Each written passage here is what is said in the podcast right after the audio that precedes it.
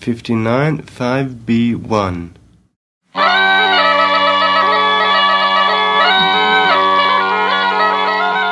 Benvenuti nel podcast Appunti di viaggio. Siamo in Sardegna, io sono Daniela Sari e insieme andremo alla scoperta di luoghi che hanno storie da raccontare. Oggi la nostra destinazione è il Duomo di Sassari. Buon ascolto!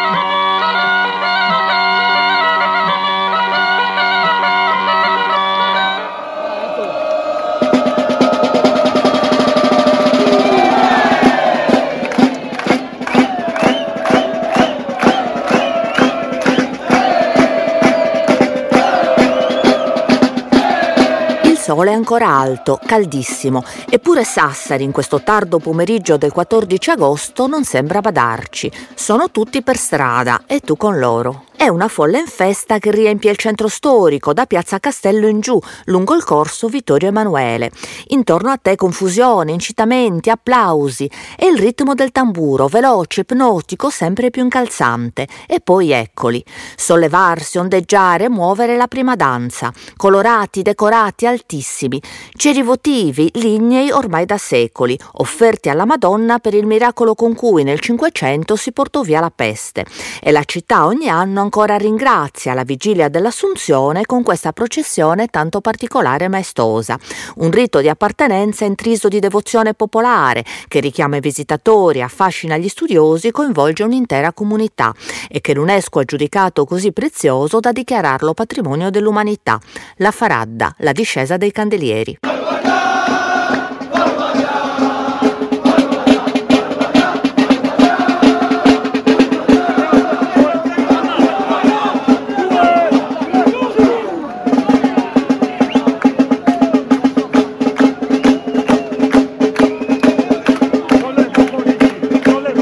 Passo avanti, un passo indietro e poi di lato e ancora avanti. E ruota ogni candeliere, dondola, gira, avvolge e svolge i nastri tesi dalla cima. Ogni cero è alto 3 metri e pesa 400 kg e ha i suoi santi, i suoi simboli e la sua storia, che è quella dei gremi, le storiche corporazioni di mestieri custodi della memoria della festa. Otto portatori per candeliere, vestiti dei colori del proprio gremio, agili, forti, abilissimi, perfettamente coordinati avanti, avanti, ancora un passo, ancora un inchino, mentre il tamburo incalza, a segnare il ritmo del ballo antico del cero. Ne conti 13, uno dopo l'altro, in ordine dal più recente. Braccianti, autoferrotranvieri, macellai, fabbri, piccapietre, viandanti, contadini, falegnami, ortolani, calzolai, sarti, muratori. E infine i massai. Sono i più antichi e per questo spetta loro entrare in comune per l'augurio tradizionale. A cent'anni anni a cent'anni, mentre fuori la città ancora brinda e danza, riversando nella festa grande tutto il calore, l'indole gioviale e l'ironia sagace che ne segnano il carattere. E poi di nuovo i candelieri avanzano verso la chiesa di Santa Maria di Betlem, monumentale e magnifica, entrando in ordine inverso per l'offerta all'Assunta, la Madonna dormiente.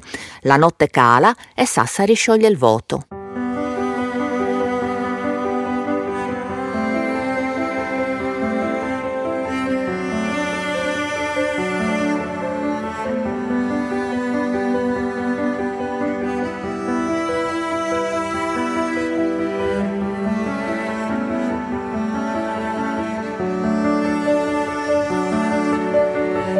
Sono passati otto giorni, è il 22 agosto e tu sei di nuovo nella piazza di Santa Maria, proprio là, accanto alla fontana cinquecentesca chiamata del Brigliadore, lo Zampillo, e si sta celebrando l'ottava dei candelieri. I gremi che non hanno cappella qui li riportano ognuno nella propria chiesa. Cerca mentre sfilano i colori dei fabbri e dei calzolai e seguili vanno verso il Duomo, la cattedrale di San Nicola.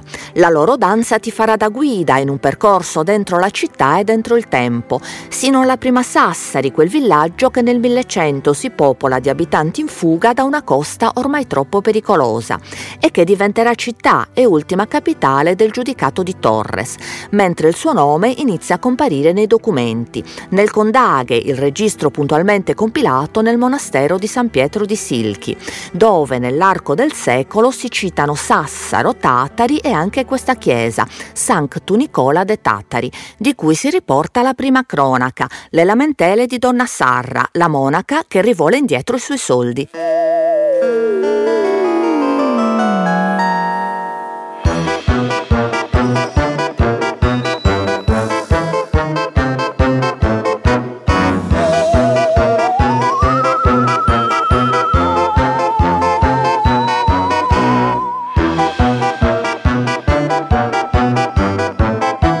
Prestato ad un tale de ricorde Gitil una libra d'argento, ma lui non vuole proprio restituirla. Allora lei va dal giudice Gosantine in San Nicola di Sassari, che le dà ragione e ordina al debitore di pagare.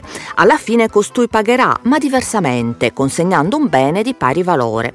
Questo bene è il servo d'Orgotori de Rosa, che, specifica, non ha mai avuto figli, e glielo dà in tregu, intero, cioè a disposizione per quattro giornate di lavoro alla settimana umana.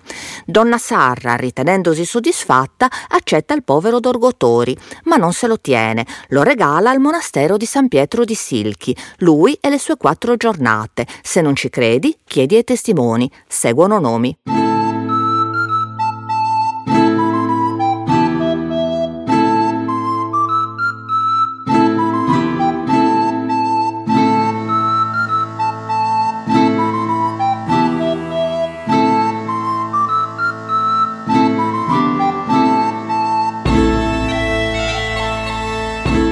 La Sassari medievale cresce. Al tempo delle repubbliche marinare ora sta con Pisa, ora con Genova, ora è comune, libero e orgoglioso. Ed è in tempo pisano che inizia ad assolvere un preciso dovere. Alla metà d'agosto la città toscana celebra l'assunzione della Vergine con l'antichissima offerta dei ceri, preziosissimi e consegnati con una processione imponente. E dal 1287 anche Sassari dovrà inviare, come è scritto, i suoi crossi candeli, gli antenati antenati dei candelieri. Dono ricco e preghiera potente che la città col voto della peste rinnoverà fino ad oggi, nei riti che stai vivendo, anche ora mentre il rientro dei due gremi ti conduce a destinazione, alla cattedrale intitolata San Nicola da Bari, ma che onora anche Gavino Proto Januario, i martiri turritani, ed è santuario di Nostra Signora, la più amata dai sassaresi. Ti compare all'improvviso la cattedrale e in una città che nel tempo si è continuamente trasformata filmata è una visione spettacolare. Tra i principali monumenti che ne testimoniano l'importanza storica c'è il Duomo di San Nicola, un sorprendente esempio di fusione di stili ed epoche diverse fu luogo di culto paleocristiano, poi chiesetta romanica e unica parrocchia ormai insufficiente di un villaggio sempre più affollato.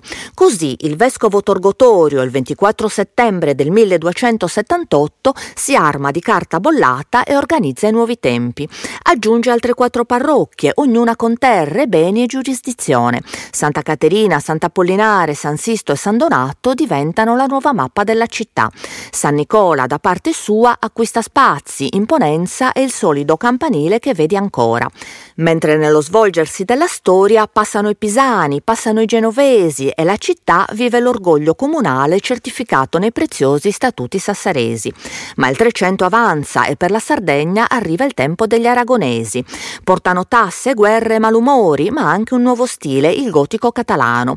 Anche qui, nella Sassari murata, ricca di torri che promuovono presto città regia. E in questa San Nicola, che diventerà sede vescovile e che ingrandiscono ancora. Un primo rifacimento, poi un secondo, mura robuste e aspetto sobrio, ma la stravaganza è nei dettagli, in alto, sui contrafforti. Leoni, draghi, grifoni, sono gargoyle direttamente da quel medioevo visionario, sguardi di pietra allucinati e beffardi che da lassù ancora vigilano sulla città.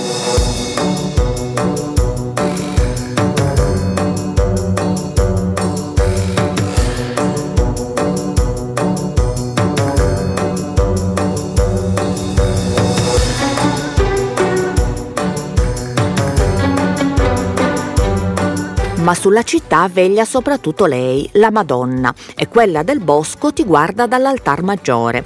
È un pregiato dipinto trecentesco con una storia tramandata generazione dopo generazione. A metterla nero su bianco cent'anni fa fu l'infaticabile glottologo Gino Bottiglioni nella sua puntigliosa ricerca sulla lingua sarda. Gliela raccontò in un sassarese antico e vivace la signora Antonia Simbula. La trovarono i pastori nel bosco, gli spiegò, e i sassaresi l'hanno capito subito che era un segno del cielo. Perciò le hanno costruito la chiesa di Nostra Signora del Popolo e ogni anno tutti si riunivano per la festa. Ma agli spagnoli questa cosa non gli piaceva e l'hanno vietata. La Madonna però non era contenta e quando è andata in sogno da un prete molto vecchio per dirgli che la rivoleva, allora i sassaresi si sono rivoltati, fino a che gli spagnoli, presi da paura, non gli hanno ridato la festa.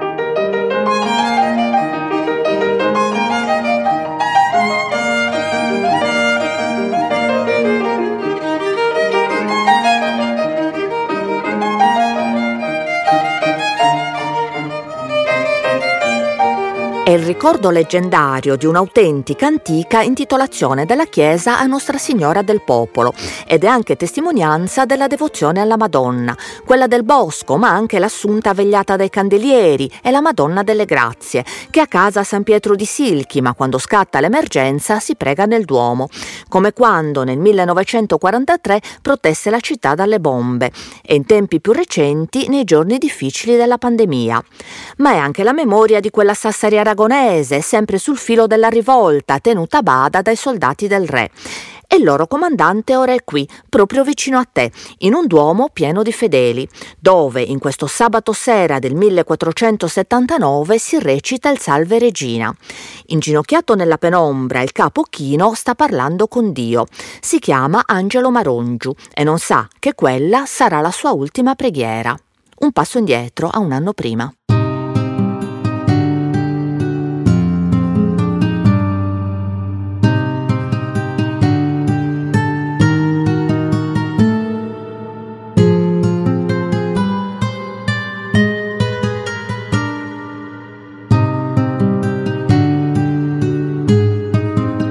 Una sfida scuote la Sardegna. Da una parte il viceré Nicola Carroz, con cui Sassari è schierata, dall'altra il nobile Leonardo Alagon. Per eredità è marchese di Oristano, ma il viceré gliene contesta il diritto. Quel feudo ricco e potente lo reclama per la corona. Ma Alagon non ci sta. Solleva il vessillo di Arborea per i sardi eterno sogno di libertà e va alla guerra. Seguito, tra gli altri, da un gruppetto di sassaresi dissidenti. E ora sono tutti a Macomer per combattere l'ultima battaglia, quella decisiva.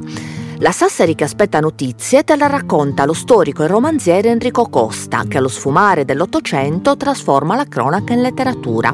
Sono quelle pagine documentate quanto brillanti a portarti nella sua Sassari del 1478, quando la campana del palazzo del comune spezza il silenzio pigro del pomeriggio. Rintocchi su rintocchi, a distesa, finché tutti arrivano di corsa, e anche tu con loro.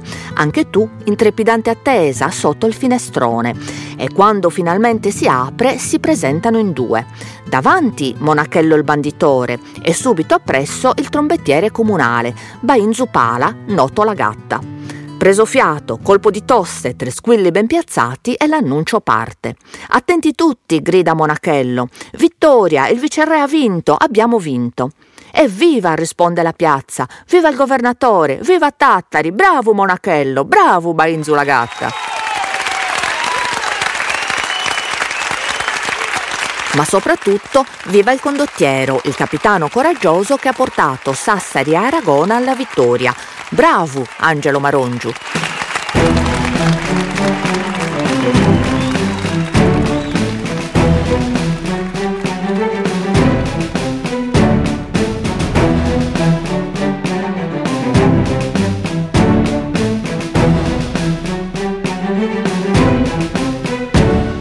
Il capitano torna trionfatore e sua moglie Rosa lo accoglie tanto con premura quanto con ansia.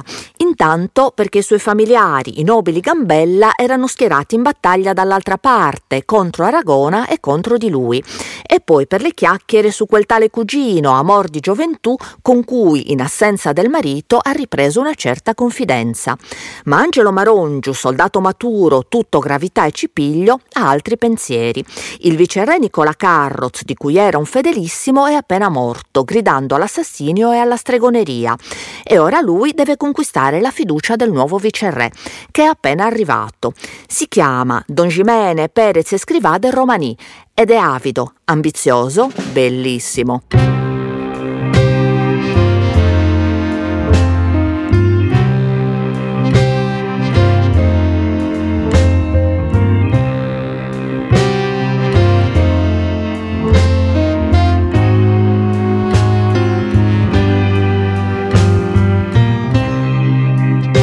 Cavaliero non ricco ma potente, dal fascino gagliardo e farabutto, fin da subito si mostra interessato. Apprezza le doti militari del Marongiu e, di più, gli occhi belli di sua moglie. Donna attraente, ma soprattutto ricchissima. Oro, denaro, titoli, terre.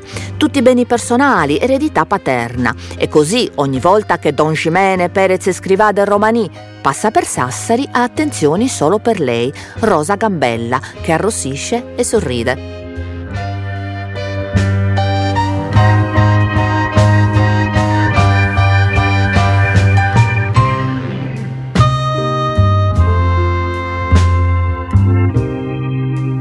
Rosa non sa, però, che nell'ombra si va formando un piano e non lo sa neanche Pedruzza, la sua cameriera, che infatti non racconta a nessuno di aver notato rientrando uno strano appuntamento. Due uomini che bisbigliano nel buio di un vicolo. Uno di loro è Baingio Puliga, il rivoluzionario, l'amico di quei facinorosi dei Gambella, e l'altro è lui, il bel viceré. Non sa Pedruzza che l'insolito duo, unito dal patto dell'interesse comune, ha appena affilato il pugnale della congiura. E ora sei di nuovo lì, nel sabato sera della cattedrale, prima cappella a destra. Davanti a te Angelo Marongiu prega, ma qualcuno lo distrae. Un uomo inginocchiato accanto sembra disperato, piange, supplica, si batte il petto, finché ottiene la sua attenzione. Finché il capitano non si gira, si china verso di lui, fa per parlargli. E allungando la mano per porgere aiuto, scopre il fianco. È un attimo. La lama fende l'aria, ferisce, penetra, uccide. Angelo Marongiu cade, Rosa Gambella sviene, la gente urla mentre il sangue scorre. È l'atto più grave, il sacrilegio, l'assassinio nella cattedrale.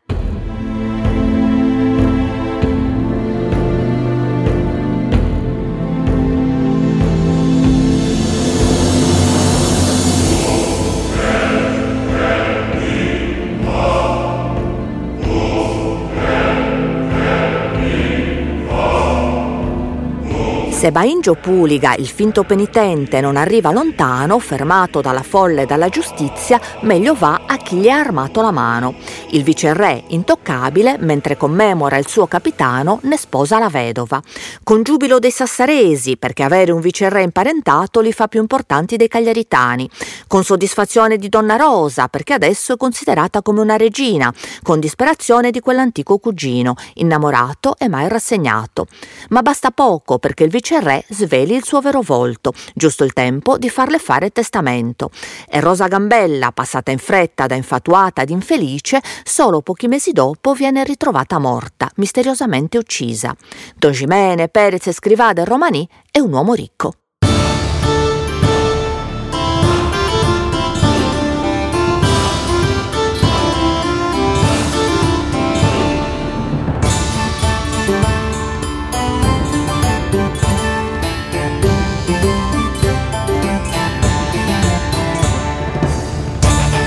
Arriveranno altri viceré, mentre Aragona diventa Spagna e Sassari cresce e cambia. È ora che l'antica fontana del Rosello, luogo simbolo in una terra generosa di orti quanto di siccità, diventa monumento magnifico, da cui ogni giorno gli asinelli carichi di otri partono per ovunque in funzione di acquedotto, dissettando i sassaresi e incantando i viaggiatori. E poi nel 1617 ecco l'università, la prima della Sardegna, che le consegna un futuro di città colta. E anche il Duomo cambia. È venuta l'ora di dargli un nuovo aspetto, alla moda, al passo con i tempi.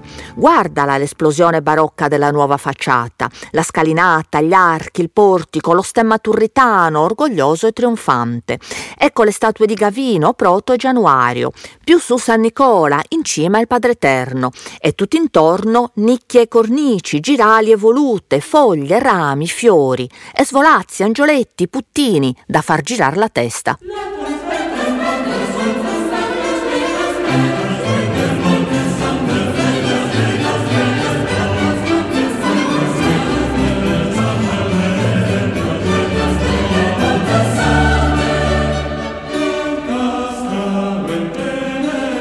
Tempo corre ancora e i colori di Spagna hanno lasciato il passo al blu dei Savoia quando nel 1793 soffiano venti di rivoluzione, quella che i francesi, freschi di Bastiglia, vogliono portare anche in Sardegna.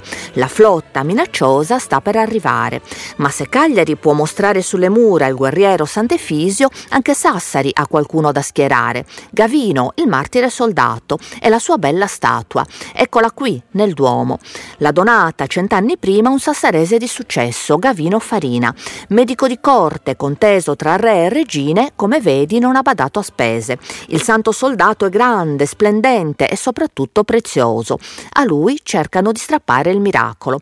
Oi San Gavino, non farli arrivare i nemici nella patria nostra. Te lo diciamo per noi, ma soprattutto per te. Ricordati che tu sei d'argento e quelli là se ti trovano ti fondono, tutto in monete ti fanno. Di quelle da cinque soldi, ma lo sai quante ne escono? Escono.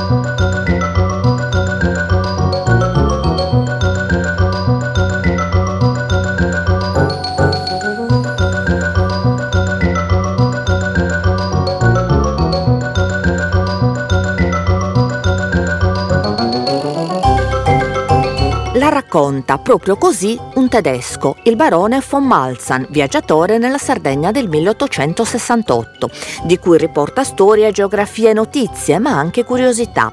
E nel capitolo riservato ai sassaresi gode nel coglierne lo spirito, riferendone i racconti. Se la preghiera al santo è disincantata e riverenza, quando il problema fu l'invasione delle cavallette ci si appellò all'arguzia, assoldando un oiettatore per ucciderle con lo sguardo. Goliardia invece invece fu quella del garzone dei calzolai. Disegnò un paio di corna in chiesa sullo stendardo dei sarti, che però non la presero bene e alla luce delle candele scintillarono i coltelli. E poi il piacere per la sfida, in questo caso di eleganza. Giovedì santo, processione delle signore. Dalle mogli dei ricchi negozianti ai mariti un divieto categorico. Vietato vendere tessuti belli alle dame rivali. Ma quelle ne trovarono di altri e la gara finì in pareggio. Allora allora tutte, perso il gusto, decisero di non sfilare più.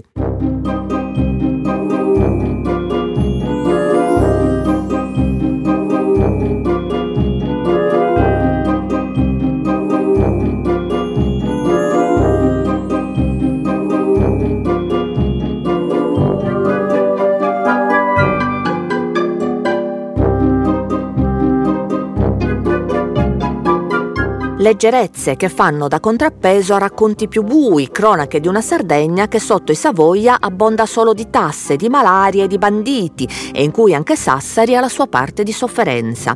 Cerca del filo continuando ad esplorare la cattedrale e fermati davanti al bel monumento funerario di marmo candido, opera dello scultore Felice Festa. Statue, sarcofago, panneggi, come vuole il nuovo stile neoclassico. Una data, 29 ottobre 1802, un nome Giuseppe Benedetto Maria Placido di Savoia, conte di Moriana e infine un mistero lungo due secoli.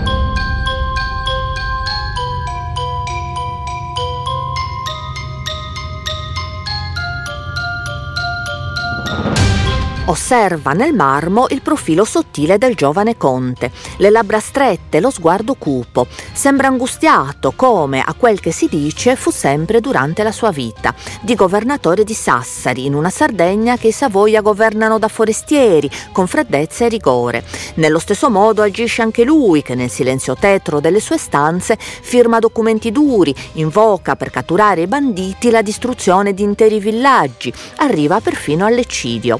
E nulla fa per impedire che la giustizia si trasformi in barbarie, come succede in quello stesso 1802, quando il notaio cagliaritano Francesco Cilocco, idealista e patriota, capo di una rivolta sfortunata, viene giustiziato in piazza, ma solo dopo lunghe, atroci pubbliche torture, tra lo sgomento del popolo e le risate ingiuriose del duca dell'Asinara.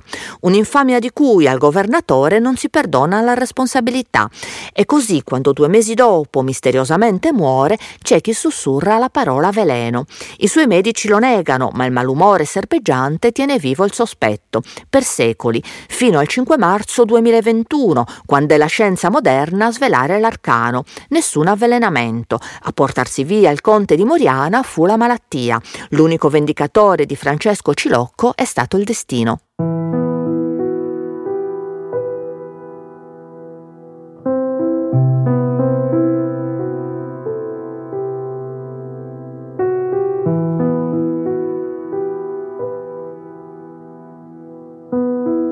Sei di nuovo nel presente.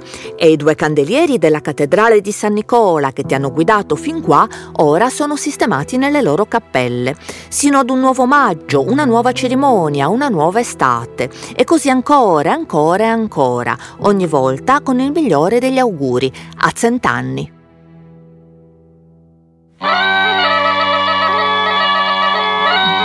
Grazie per aver ascoltato Appunti di Viaggio, il podcast realizzato da me, Daniela Sari, in collaborazione con il Noise e con il sostegno della Fondazione di Sardegna. Il tecnico del suono è Emanuele Pusceddu, interpreta le letture Emilio Puggioni. La sigla è una registrazione storica del ricercatore Andreas Benson per concessione di Iscandula. Le citazioni d'archivio sono tratte dai documentari editi dalla Regione Autonoma della Sardegna e pubblicati online su Sardegna Digital Library. Alla prossima puntata.